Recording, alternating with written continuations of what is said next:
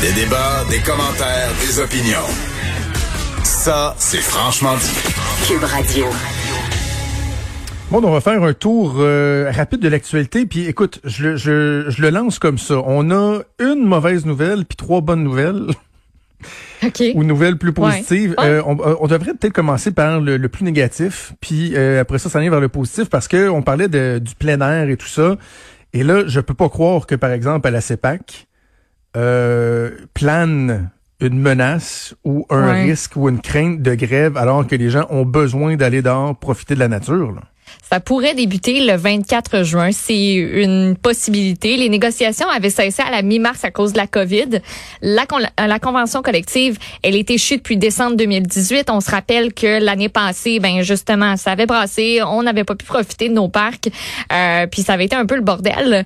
Euh, on parle peut-être de certaines dates en particulier où on pourrait faire une grève. C'est pas encore décidé. Euh, on va se réunir la semaine prochaine, donc jeudi prochain, pour décider est-ce qu'on va de l'avant avec une grève? Mais contrairement à l'été passé, ça se peut par contre que les Québécois puissent quand même avoir accès au parc malgré la grève. Donc toutes les activités auront peut-être pas lieu, mais l'accès demeurerait et les services probablement aussi. Donc ça reste euh, à voir. Mais euh, le, délégué syndical en fait, le syndicat qui est sorti ce matin par rapport à ça. Juste euh, un, un message là, euh, aux gens de la CEPAC qui nous écoutaient. L'an dernier, vous avez scrappé une partie des vacances de bien des gens au Québec. La menace de grève était tellement imminente qu'il y a des gens qui ont été obligés de revoir leur plan de vacances. Ouais. J'avais même, je me souviens d'avoir écrit là-dessus dans le journal ouais. sur la détresse psychologique. Là. Tu sais, toute l'année, t'attends tes vacances, puis là, finalement, tu t'es réservé de quoi, puis la CEPAC te dit non, nous autres, on va faire la grève. Là, les gens, là, euh, psychologiquement, là, ils ont de plus, plus que jamais besoin de bon temps, Mm-hmm. d'aller dans la nature, de profiter du Québec. C'est ce qu'on essaie de vendre. Voulez-vous, s'il vous plaît, ne pas enfantianiser l'été des gens? S'il vous plaît. Je me mets à genoux, je vous le demande, là. Allez pas là. Allez pas là, OK? Surtout qu'il y avait eu entente, puis ils sont revenus sur l'entente. Ah non, finalement, ça fait pas notre pas affaire. Il y avait eu une entente.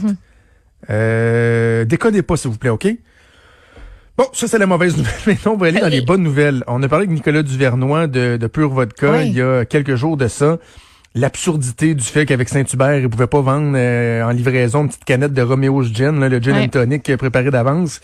Euh, ils espéraient que la situation fasse changer les choses. Or, on a appris dans les dernières heures que le gouvernement euh, semble avoir entendu cette, euh, cette requête-là et d'autres dans, en la matière. là. Ben oui, lui, il se disait, si mon erreur peut servir à faire avancer les choses, ben tant mieux. Ben son erreur va avoir servi parce qu'on va permettre aux restaurants de faire livrer de l'alcool avec la manger. Québec a déposé des amendements donc au projet de loi 61. Ça va notamment, oui, permettre la livraison d'alcool avec des aliments. Fait que tu te fais livrer euh, par Uber Eats ou autre, un tiers, il y en aura pas de problème pour acheter de l'alcool à ta commande. On veut aussi permettre que les boissons euh, alcooliques, euh, quand elles sont livrées ou emportées, elles aient un prix différent que celles en salle à manger. On voudrait permettre ça, euh, cet écart de prix-là. On veut aussi réduire le prix du permis d'alcool saisonnier.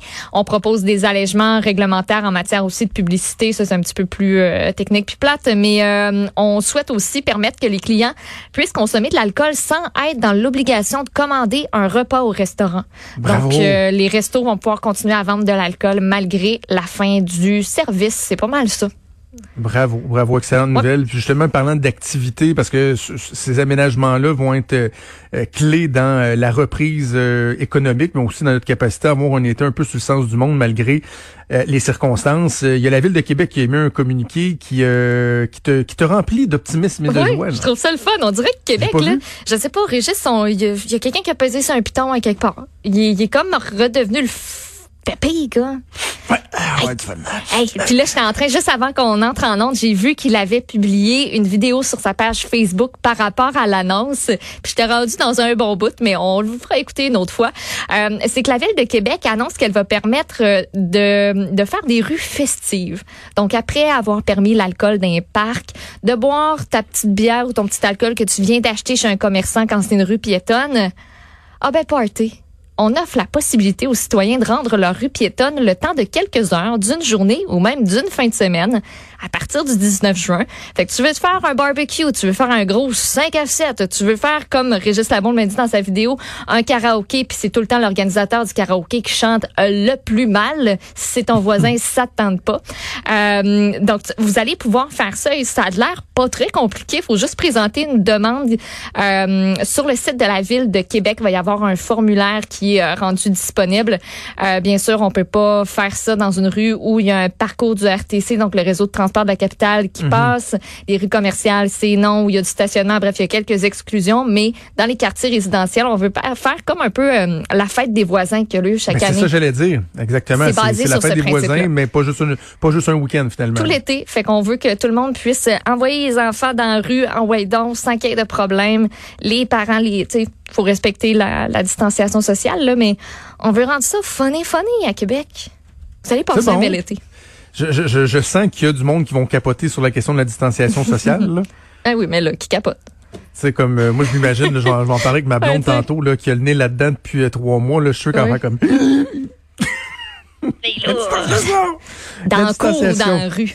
Hein? Mais je pense que les gens ont développé quand même euh, des bons réflexes. OK, on va finir avec une, une dernière euh, bonne nouvelle. Euh, une compagnie aérienne, espérons que d'autres vont emboîter le pas, qui finalement entend raison et va rembourser les clients. Exactement, et ça s'est fait très discrètement. C'est WestJet qui dit que maintenant, eux sont en mesure d'offrir l'option d'un remboursement selon ton mode de paiement.